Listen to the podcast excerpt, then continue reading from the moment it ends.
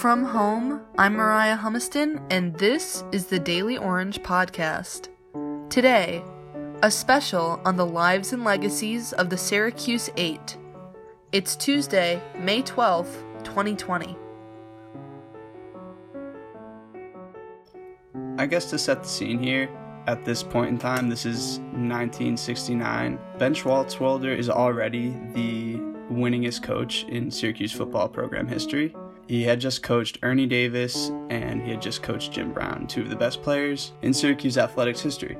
And at this point in time, Ben Schwartzwalder calls Greg Allen into his office in Manley Fieldhouse. Okay. And um, so I'm thinking that, hey, you know, he probably wants to uh, find out you know, if I've been working out, am I in shape, and you know, ready to play. So uh, I go down. Secretary shows me into his office. The across from his desk. And uh, he says to me, What's this I hear about you and this black shit? Manley Fieldhouse. He finds out that Greg Allen, one of his black players, has been involved with a movement. He wasn't even super involved. He was just at pretty much one meeting. They were trying to get a Black Studies program started at Syracuse University. So this is completely unrelated to anything, you know, on the football field. So he says, "Well, I tell you, you got a decision to make. You want to be black or do you want to be a football player?" I said, uh, "Coach, um, I don't see how one would interfere with the other, but I'm going to be black all my life. I'm only going to be a football player for a short period of time. Says, well, you got some thinking to do. This kind of interaction is kind of at the crux of a lot of the issues in athlete activism with the Syracuse 8 and throughout the history of athlete activism, where marginalized athletes, whether they are black or female or LGBTQ, they're asked over and over again, you know, are you an athlete or are you a human? And this is obviously unfair, but it's a problem because they face backlash for being political, for believing in things, whereas white athletes can, you know, say whatever they want.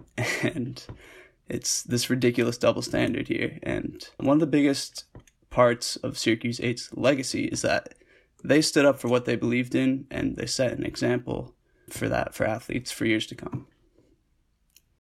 Hi, I'm Danny Emerman. I was the sports editor of the Daily Orange last year. Now I'm a senior staff writer. So, you mentioned Greg Allen, who was a part of the Syracuse 8. Can you tell me who they are and what they did?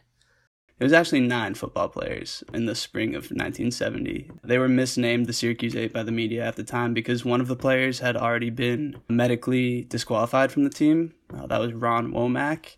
But the Syracuse 8, it was a group of nine football players who decided to boycott spring practice in 1970 because a number of their demands to improve the football program and make it more equal weren't being met by Schwartzwalder and the athletic department as a whole. We can go into those demands later, but essentially they were they were protesting systemic racism in the athletic department. And now, what made you want to cover this, and how did you approach it? So that's kind of a funny question. I actually discovered their story in one of my sport management classes. They were part of the unit on athlete activism and the history of it. So when the teacher kind of said it in class, the whole class didn't really have much of a reaction to, oh, this happened here. This happened here 50 years ago, you know. Nobody really knew what had happened. And even I hadn't really heard of it before then. And I thought that was weird because it's truly a fascinating story and it's a super important one and it's one, you know, that needs to be told.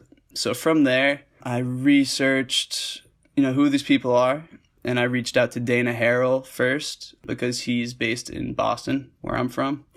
So he was the first person I contacted, and I interviewed him. Here's the first interview I did. I interviewed him in August of 2019.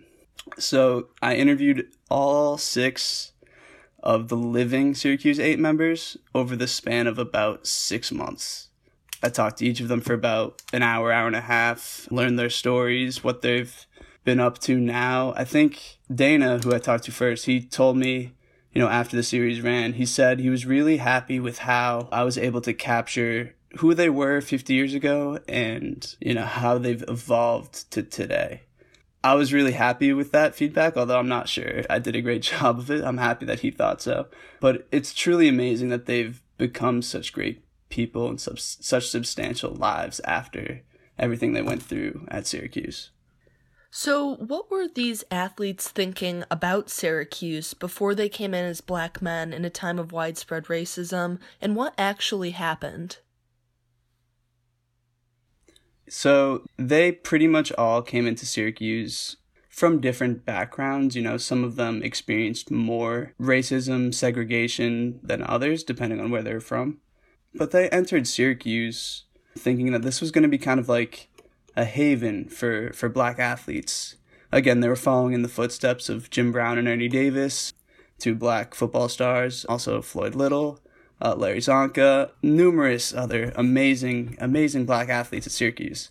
So they saw that and they were kind of excited to be the next in line for that kind of generation. And they saw Syracuse, like I said, as a, as a haven. But a school that is noted for running backs, and especially uh, it seemed like um, uh, very conducive for um, African American, black athletes, you know, to succeed at Syracuse.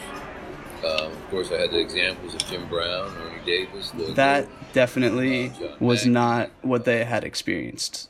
The first day Greg Allen stepped on campus, actually, it wasn't even, it was even before he stepped on campus because Schwartzwalder picked him up from the airport. So, the first... um, as I arrived, Coach met me and uh, say, let's grab your stuff and, you know, let's head, head to campus. So we get in the car, and um, as we're leaving uh, Hancock, says to me, hey, Greg, uh, we're really glad that you chose Syracuse. Um, you know, we think that you're going to have a great career here. Um, but um, the one thing uh, I want to tell you is that uh, while you're here, you know, we, won't, we don't want you dating any white girls. And that was a rule he had for all of the black players, not just Greg. So that story kind of it, it's it set the tone for them at Syracuse, and it was kind of a wake up call that this wasn't actually going to be this this haven. And so, what were they risking by striking? They pretty much were risking a chance to play football professionally. That might have been the biggest one. They risked losing their scholarships, which they didn't. And that's an important point because eight of the nine of them graduated from Syracuse. So they didn't lose their scholarships, though they did risk that. They also risked obvious backlash from, from students, from coaches, boosters, their teammates. They risked not being able to play college football anymore, which for the most part, none of them rejoined the team. We keep coming back to Allen, but Allen rejoined the team in the spring of 71, but only played a couple, I think two games because he was still experiencing continued systemic racism, so he quit. And he was pretty much the only player that rejoined the team at all. They risked their athletic primes to stand up for what they believed in. They had several demands. Can you walk me through what they were demanding and why? Absolutely. One of their demands, we'll start here. So they wanted equal academic treatment as their white their white teammates. They didn't get the same access to tutors as their white teammates. A few of their other demands were also for everyone. They were intended to help all athletes. And all of the athletes were kind of pushed away from their major and the subjects that they wanted to study because it interfered with practice or they're considered too rigorous. Um, so, for instance, one player wanted to be a biology major, but the labs interfered with some practice times. So instead, their academic advisors were coaches, which is kind of a sham. But essentially, he picked the sham classes that they wanted him to pick. They filled it. He filled it out in pencil, And then after the advisor approved his course list, he erased it all and took the biology classes that he wanted to. Another demand they had was to integrate the coaching staff.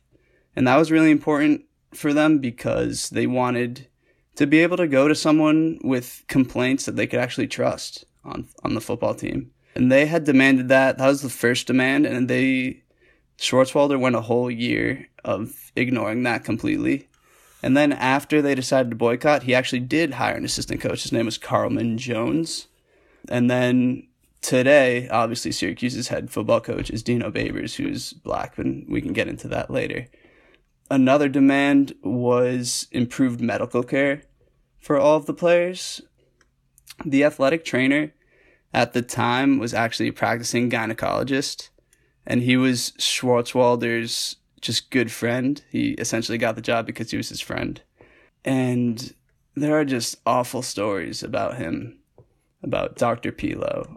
He would often operate, it's unclear whether it was accidental or on purpose, but he would operate on the the healthy body part of injured players. So, for instance, he operated on the right wrist when someone had hurt their left wrist.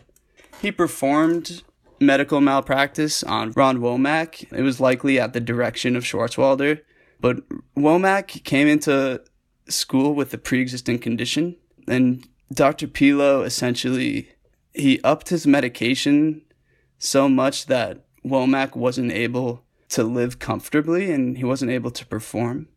And that's why he was medically declared medically ineligible, which in my opinion is one of the most sinister disgusting parts of this whole story.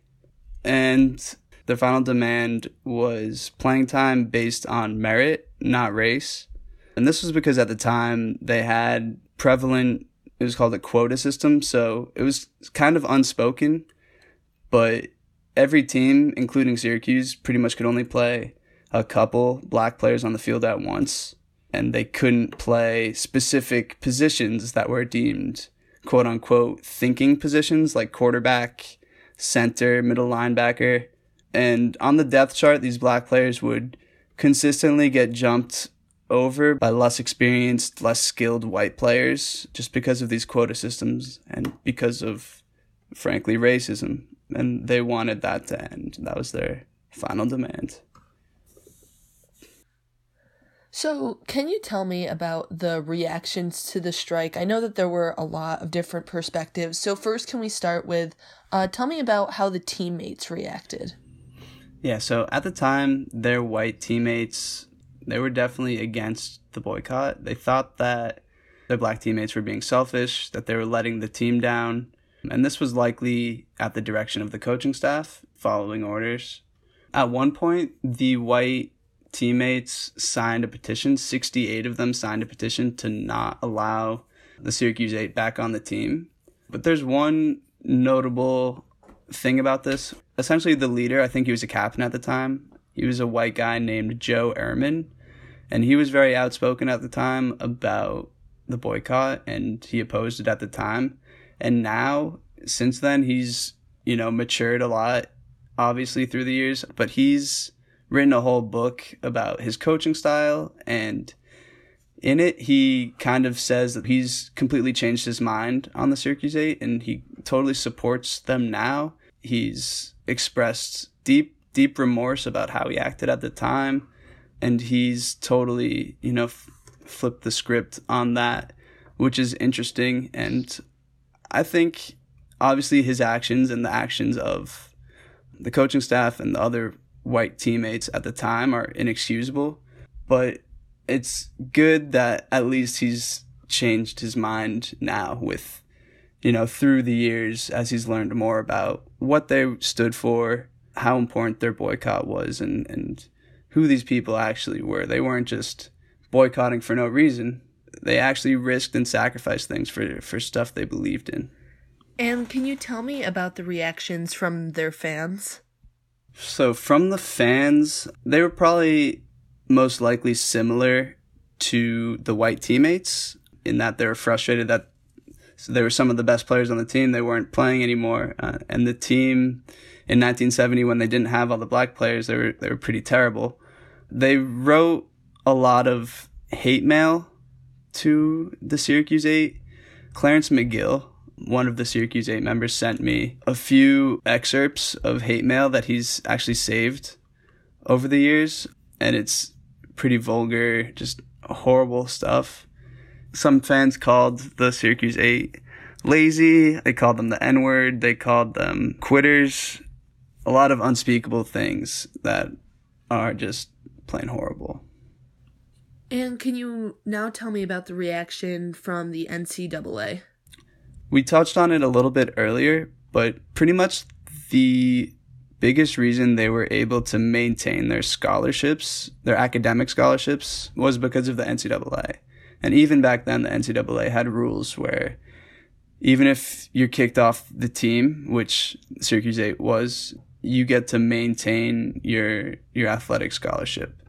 And other than that, I don't think the NCAA interfered much. It was kind of an issue just at Syracuse, but that them being able to maintain their scholarships is a massive, massive part of the story. Can you tell me where they are today? Eight of the nine have graduated, and there's six of the nine still still alive and almost all of them have become incredible people, um, super substantial people. A few of them have become teachers. Dana Harrell, he got his law degree and he became a real estate lawyer.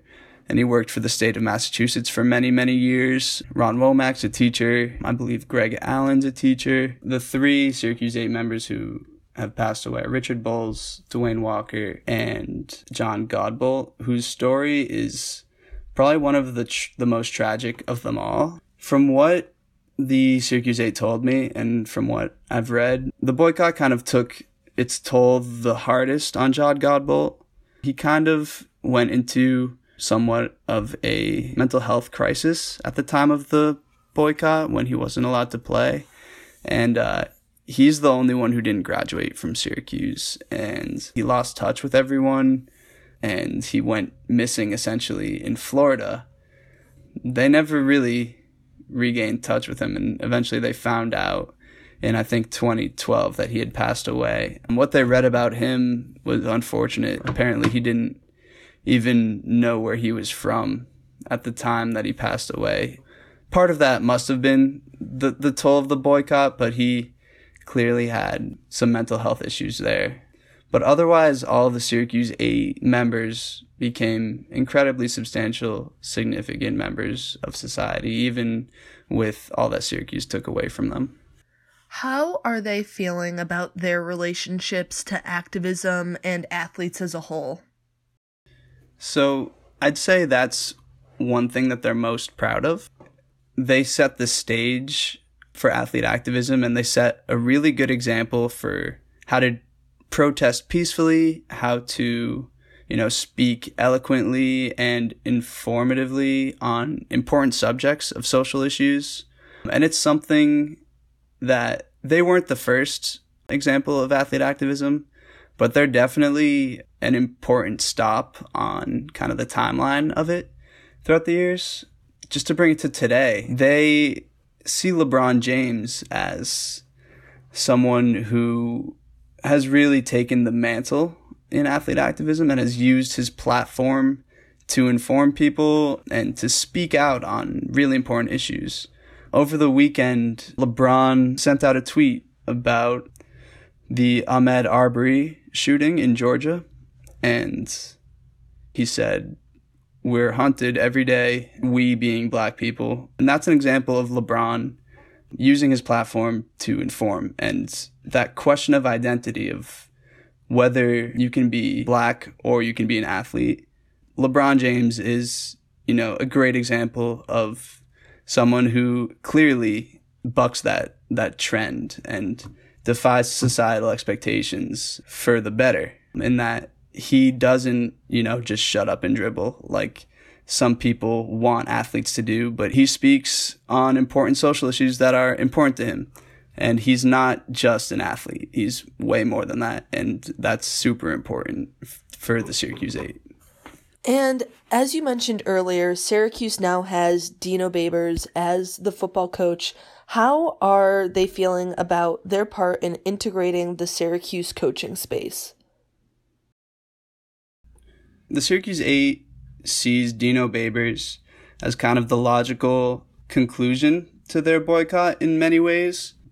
They definitely see him as part of their story in that in 1970 they demanded an integrated coaching staff. And now in 2020, they finally see one, see a, a totally integrated coaching staff. Dino Babers is the first black head coach in Syracuse football history. Right now, I believe he's one of 13 active head coaches in, in FBS college football. They don't have as great of a relationship with Dino as they'd hoped. They've reached out to him a few times and he's obviously respectful and friendly, but they don't talk to him all the time. They haven't really spoken to the team as they have in the past with some some coaches in the past have organized events where they get to speak to the team and tell them the story. Dino hasn't done that, which is kind of disappointing to them.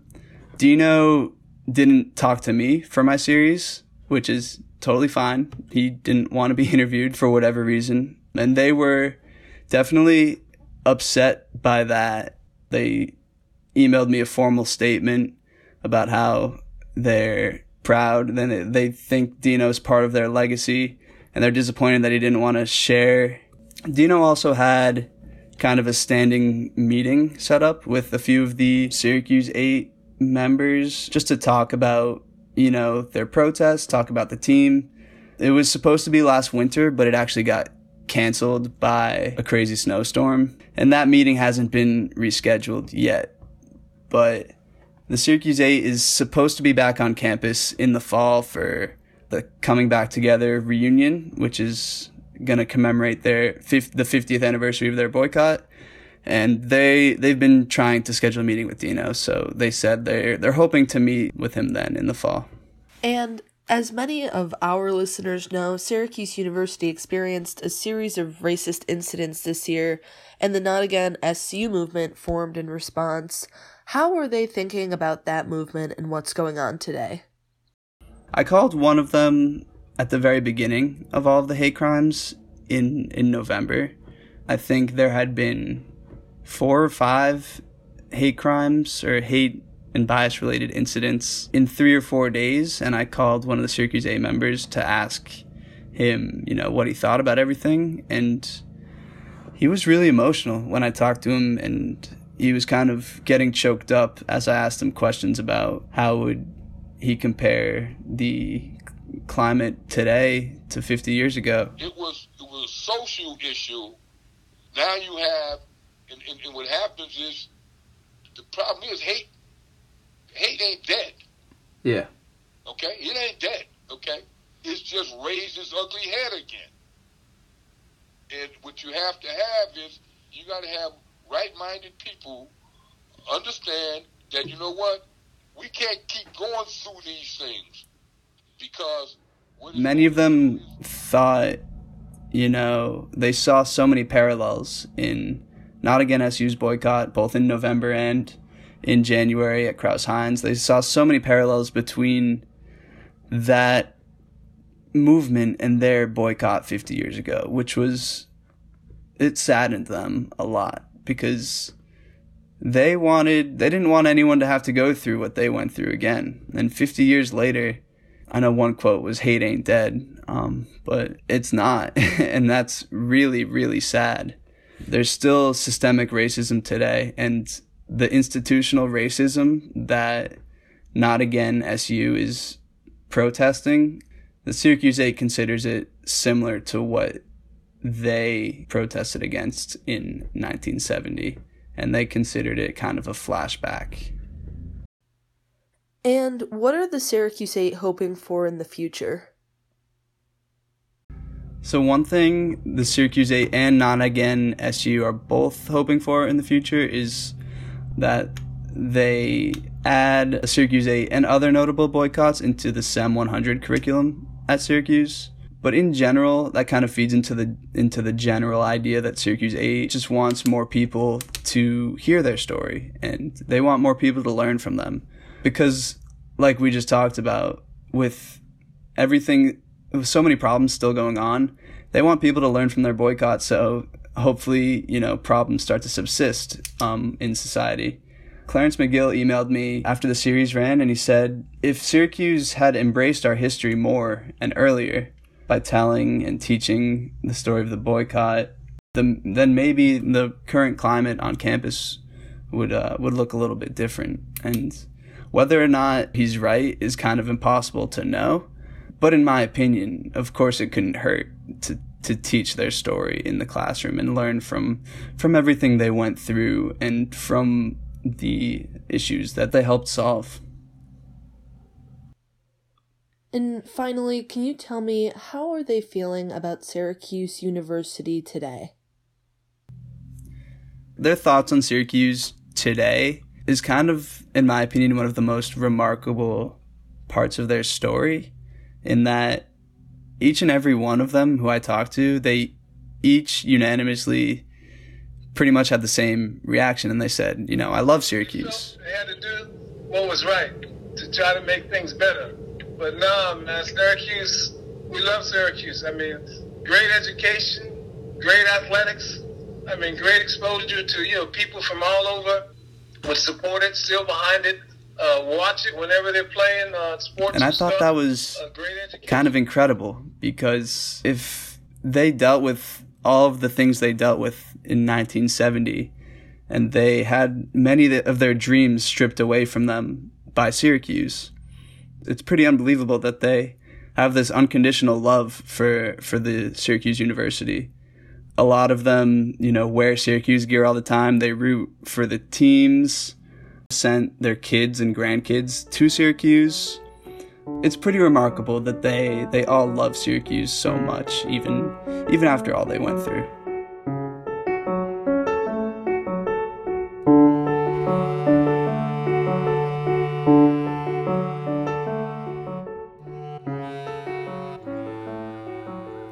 Read Danny Emerman's series on the Syracuse 8 on the Daily Orange's website. A special thank you to Danny Emerman for his fantastic reporting on the sound. Thanks to our executive producer Lizzie Kauma and our producers Lucas Serio and JJ Tanaka. Thanks to Jacy Cola for all the editing this week. And as always, be sure to subscribe on your favorite podcast platform and go ahead and tell your friends to do the same. Thank you for listening. We'll see you next fall. Have a great summer.